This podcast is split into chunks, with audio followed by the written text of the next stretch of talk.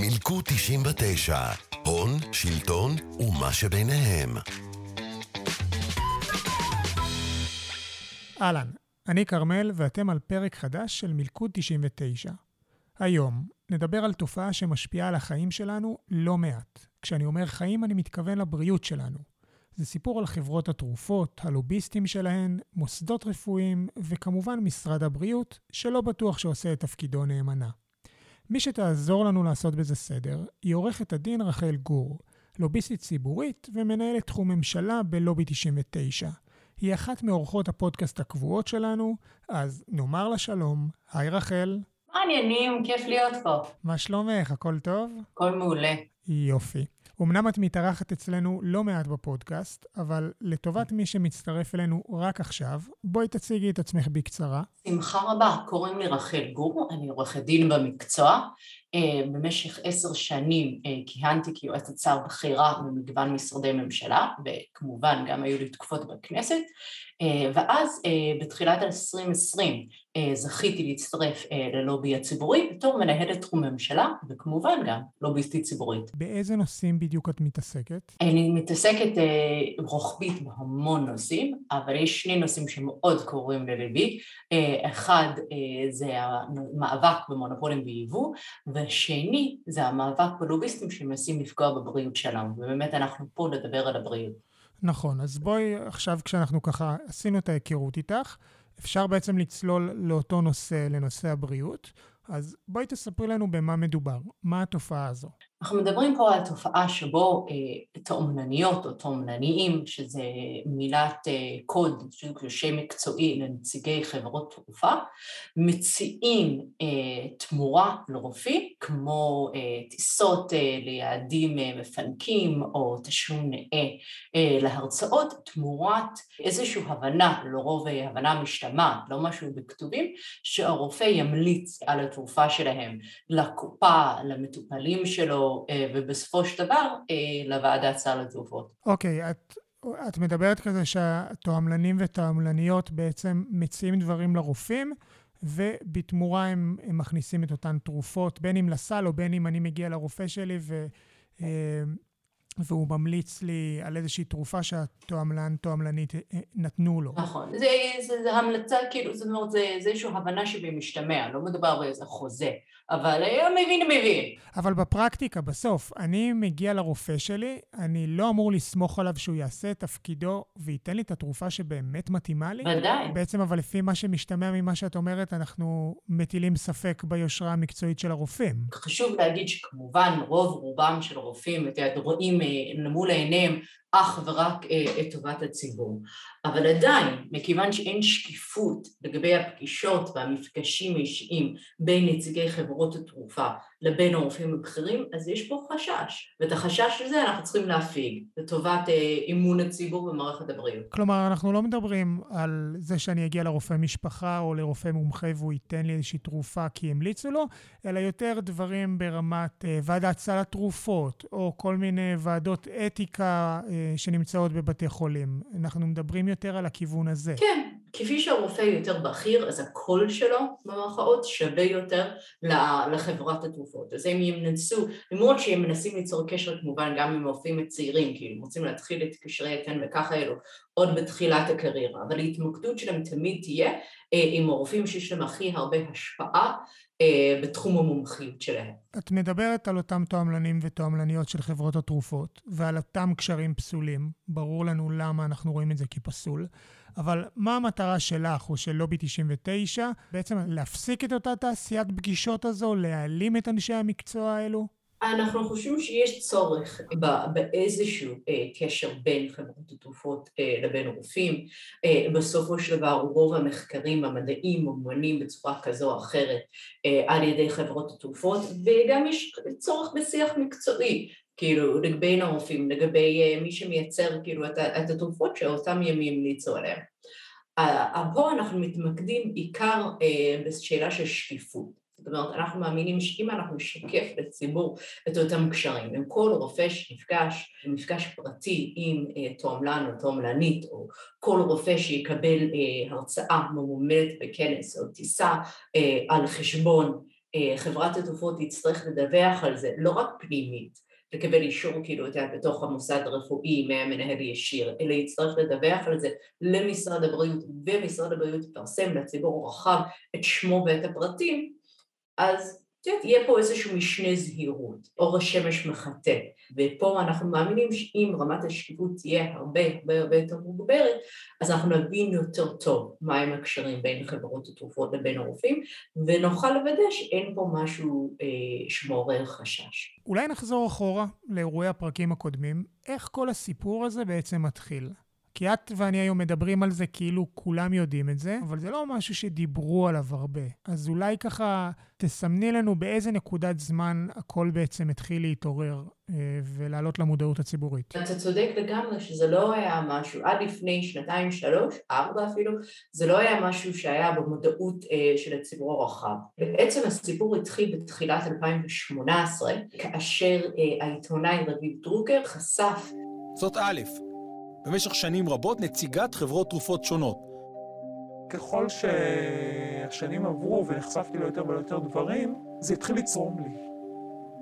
והתחלתי ממש לפתח לזה אנטי. א' הסכימה לשים את נפשה בכפה, לא פחות, ולעזור לנו. זה תחקיר עומק לאורך שנים רבות. בעזרת אומץ הלב של א', הצלחנו לצפות בחודשים ושנים של איך הממשק הדרמטי הזה נראה. חברות תרופות, מול הקהילה הרפואית. בהסכמת מספר התאומניות, נצמיד להם מצלמות נסתרות, ובעצם הם הסתובבו בבתי חולים ומוסדות רפואיים אחרים במשך שנים, והקליטו את השיחות שלהם עם הרופאים הבכירים. כמה הקשר לדעתך בכלל בעייתי בין חברות תרופות לרופאים? לדעתי זה קשר מאוד בעייתי. בעיקר מערכת יחסים של כאן וכך. יש הרבה דברים לא כשרים. ואני ממליצה לכל מאזיני הפודקאסט לראות את התחקיר, אפשר למצוא את זה בחיפוש קל בגוגל, וממש רואים בפרטי פרטים איך התאומניות נוהגות, בעיקר זה נשים, לכן אני אומרת תאומניות, כאילו יש פרקטיקה מקובלת של הצעת שפארינג, זה יכול להיות מדברים הכי קטנים, את מחברת, את יודעת, עד דברים כמו ארוחה במסעדה מפנקת, עד טיסה ליעד מבוקש או הרצאה בתשלום נאה, תמורת איזושהי הבנה, לרוב זה לא תיעד בכתב, זה משהו במשתמע, שהרופא יקדם את התרופה של החברה שלכם באור כל דרך אפשרי, בין אם זה מתן מרשמים, בין אם זה המלצה לקופה שבו הם עובדים לרכוש דווקא את התרופה הזאת, ובסופו של דבר בין אם זה המלצה לגורמים מקצועיים בוועדת סל התרופות, שבו כדאי להתמקד ולרכוש ולהכניס את התרופה המסוימת הזאת לסל. אז התחקיר הזה חושף את זה לעיני הציבור, ואחריו מה קורה? הרגולטור מתעורר? אחר כך היה רעש ציבורי מאוד מאוד גדול. תגובת משרד הבריאות, צפינו בתחקיר ואנחנו רואים את הנושא בחומרה רבה. התנהלות מסוג זה פוגעת באופן עמוק באמון של המטופלים ברופאים. משרד הבריאות יפעל להבהיר ולחדד את הנהלים בפני הנהלות בתי החולים והרופאים. אנו מצפים מהרופאים לפעול בהתאם לקוד האתי ומחברות הפארמה לפרסם דיווח שקוף בנוגע למימון של כנסים, ארוחות או נסיעות של צוותים רפואיים. אנשים כועסו, ובצדק, כאילו, כי בעצם הסירו את ה... הצליחו להתמקד ולחשוף לציבור בצורה מאוד אינטימית, עולם שהוא לא היה מודע לזה עד כה, ודבר מאוד מאוד מדהים, שבעצם יש המון המון המון כסף. שמעורב בקבלת ההחלטות רפואיות. ובעקבות הסערה הציבורית, ועדה לביקורת מדינה של הכנסת, שאז הייתה ברשות חברת הכנסת שלי יחימוביץ', שהתכנס אה, כמה פעמים בנושא. אנחנו קיימנו בעצם ישיבה ראשונה בעקבות תחקיר של רביב דרוקר, והבנו שיש בעיה מאוד גדולה. ואז גם שר הבריאות דאז יעקב ליצמן, וגם מנכ"ל משרד הבריאות משה בר סימן טוב, הרימו את הכפפה מהר מאוד. הם הודו שאכן יש בעיה, והם הבטיחו שהם יכתבו אה, חוזר מנכ"ל, ואכן, לישיבה הנוספת הם כבר הביאו חוזר מנכ"ל אה, שהפתיע אותי לטובה. אחד הדיונים של אותו ועדה, מנכ"ל משרד הבריאות דאז, מר משה בר סימן טוב, הציע, הציג בעצם אה, נוהל חדש של משרד הבריאות, שתחייב את הרופאים לדווח על כל הפגישות האישיות בין רופאים לבין תומלניות, על כל אה, מימון שמתקבל, בין אם זה טיסה, כנס וכדומה, בעצם כאילו סוגרים פה את הברז. הם לא אסרו על זה, אבל הם כן אמרו שזה חייב להיות שקוף. לא יכול להיות שזה יהיה משהו שמתרחש במקשחה, והציבור לא מודע לזה. ואני מניח שחברות התרופות התנגדו לדבר הזה. התנגדו ועוד איך, הם יצרו רעש מטורף. העוצמה של הבקשות והלחץ שהיה עליי כדי לשנות את זה, הדליקו לי קצת נורה אדומה. אני לא נחשד, ב, לא נחשד בתמימות, אבל אני הופתעתי ולא לטובה מעוצמת ההתנגדות וההגנה שיש על הצורך בפגישות הספונטניות האלה בארבע עיניים. הדחיפה הזאת, וכל הכבוד, על מה אנחנו מדברים? על מה אנחנו מדברים? על פגישות שיתואמו, ועל פגישות שידווחו, ועל פגישות שידעו מה קורה בהן, וזה לא יהיה ככה באיזושהי ניסה ספונטנית לרופא. לצערי לא רק שהם התנגדו, גם הסתדרות הרופאים הישראלית, שזה בעצם האיגוד המקצועי של הרופאים, גם עמד פה לצד אה, חברות התרופה, והתנגדו גם הם אה, למהלך. אנחנו מדברים על הרי. הרי, נכון, בדיוק. אנחנו מדברים על הרי, שגם הגיעו לוועדה כדי להתנגד, אה, וגם אה, הצטיידו אה, בעמדת אה, חברות התרופה, ובסופו של דבר אה, הנושא הזה התגלגל לפתחו של אה, בג"צ, של אה, בית דין הגבוה, שבו בעצם החברות התרופה באמצעות כמה תאומנניות עתרו נגד הנוהל. הם אמרו שזה פוגע בחופש העיסוק של התאומנניות, ושלא ניתן בעצם לתמצת את הטענה בצורה הכי פשוטה, אנחנו מרוויחים בכסף כסף, זכותנו להרוויח, אל תתערבו. אנחנו פה, חשוב להגיד, אנחנו לובי תשעים ושש, הצטרפנו לדיון, כי מה שנקרא ידי בית משפט. זאת אומרת, אנחנו הצטרפנו מטעם מה? כאילו, מה גורם ללובי תשעים ותשע, שנגיד את מדברת באזור אלפיים שמונה עשרה, ואתה יודעת, הלובי עוסק בהמון נושאים פיננסיים ובנקים ופנסיות וביטוח, אז מה פתאום הוא נכנס עכשיו לבג"ץ בנושא הבריאות? אז קודם כל, כפי שאתה יודע, אבל חשוב שגם המאזינים שלנו יכירו, אנחנו בוחרים את הנושאים לפי העדפות של החברים שלנו. בעצם יש לנו היום כ-תשעת אלפים וחמש מאות חברים, ופעמיים בשנה, בסוג של אספה כללית, או מתרחש באינטרנט, אנחנו חברה מתקדמת, הם גם מציעים וגם מצביעים על הנושא החדש שאנחנו נעסוק בו, במושב הבא וגם של הכנסת וגם להבא בעתיד, ובספטמבר, בסתיו אלפיים שמונה עשרה, החברים שלנו הזדעזו ובצדק מהתחקיר של רביב דרוקר וכל הסיפור הזה, והם בחרו, הצביעו ובחרו שהלובי יעסוק בנושא של המאבק בלוביסטים שפוגעים בבריאות הציבור, וכך אנחנו נכנסנו לתמונה, קיבלנו מנדט מהחברים. אוקיי, אז יש מנדט, ועכשיו הלובי נכנס לעניינים ומתערב בבג"ץ. נכון. אז בואי תספרי לנו מה קרה שם בעצם. בעצם מה שקרה זה שמשרד הבריאות פנה אלינו, וביקש שאנחנו נגיש מה שנקרא בקשת ידיד בית משפט. זה בעצם אומר, יש לנו משהו פה חשוב, ואנחנו מציגים אה, ארגון או צד שהוא חשוב, אה, שבית המשפט ישמע אותו, פה אנחנו גאנו כמציגי הציבור כמובן, אה, ואנחנו נגיש את עמדתנו לבית המשפט, אנחנו בעצם נדגיש להם עד כמה הנושא הזה חשוב, או איך אפשר להסתכל על זה מזווית אחרת. ופה אנחנו בתור נציגים, נציגי הציבור, באמת התגשנו בבית המשפט עד כמה הנושא הזה חשוב, עד כמה חשוב שהציבור יזכה אה, לשקיפות של הקשרים אה, בין רופאים לבין אה, חברות התרופה, על מנת אה, באמת לחזק את מערכת הבריאות הציבורית, וכפי שאמרת, להפיג את החשש מאיזשהו תיאת פגיעה או תיאת מניע פסול את קבלת אה, טיפול רפואי. וזה לשמחתנו בית המשפט קיבל את עמדתנו, ובסופו של דבר חברות התרופה משכו את העתירה. מה שנקרא ניצחון, הציבור ניצח. אחת עשרה עשרים ושלוש כאן בסדר יום. בבג"צ נדחתה כעת עתירה חשובה מאוד מבחינה ציבורית של תאומלנים של חברות תרופות שביקשו מבית המשפט לבטל את חוזר משרד הבריאות החדש שאוסר עליהם פגישות אישיות עם רופאים ומטיל עוד מגבלות חמורות על הקשר בין חברות התרופות לרופאים ציבוריים. שלום לכתבנו עמוד שפירא עם הפרטים. כן, בג"צ דן כאן בסיפור שאני מניח הרבה מאוד אנשים מכירים אותו. בכל אופן, בשורה התחתונה, בג"ץ מאשר, אפשר לומר, כן, לא באופן ישיר, אבל הוא מאשר את ההנחיות החדשות של מנכ"ל משרד הבריאות, את אותה הסדרה של התחום הזה של התועמלנים. אגב, מי שהגיע לכאן עוד, היה אולם מלא של נציגים רפואיים, גם נציג הלובי, הלובי תשעים ותשע, שהוא בעצם כאן בא לייצג את הציבור, את האינטרסים של הציבור. אז לפני שלוש שנים היה ניצחון, אז על פניו לא היינו אמורים לדבר היום, נכון. כי הכל בסדר. נכון. אז מה קורה עכשיו? למה חזרנו לדבר? כנראה זה לא... כן, כנראה זה לא, בדיוק.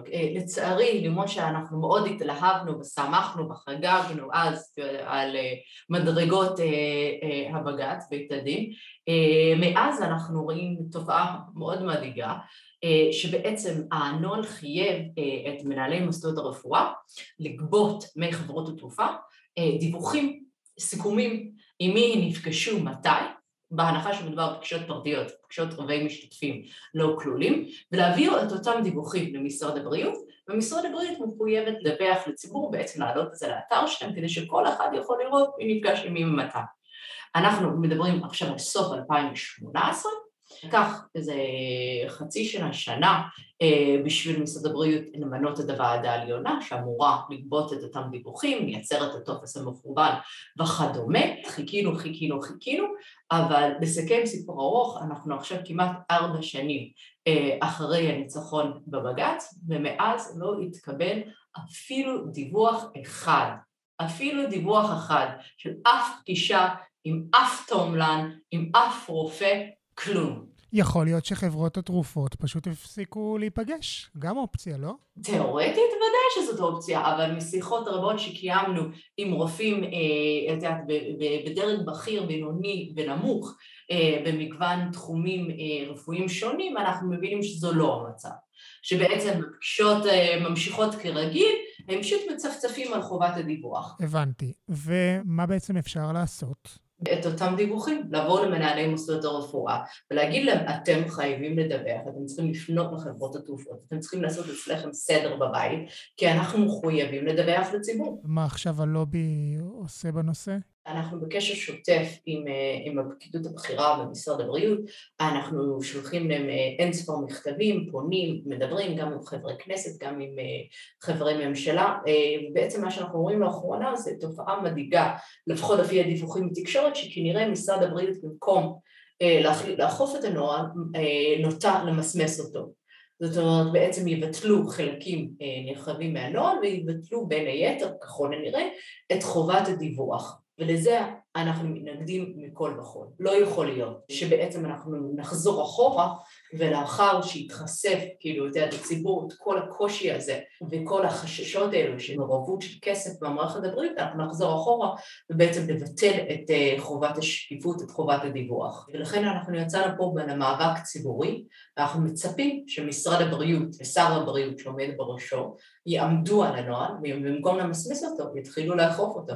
אז באמת אנחנו קוראים פה ביחד למשרד הבריאות ולשר הבריאות להסתכל על טובת הציבור ולא על טובת חברות התרופות, שיכול להיות מאוד שבעקיפין הן רוצות לעשות מאוד טוב, אבל פה אנחנו מדברים על הבריאות שלנו וזה לא עסק כלכלי.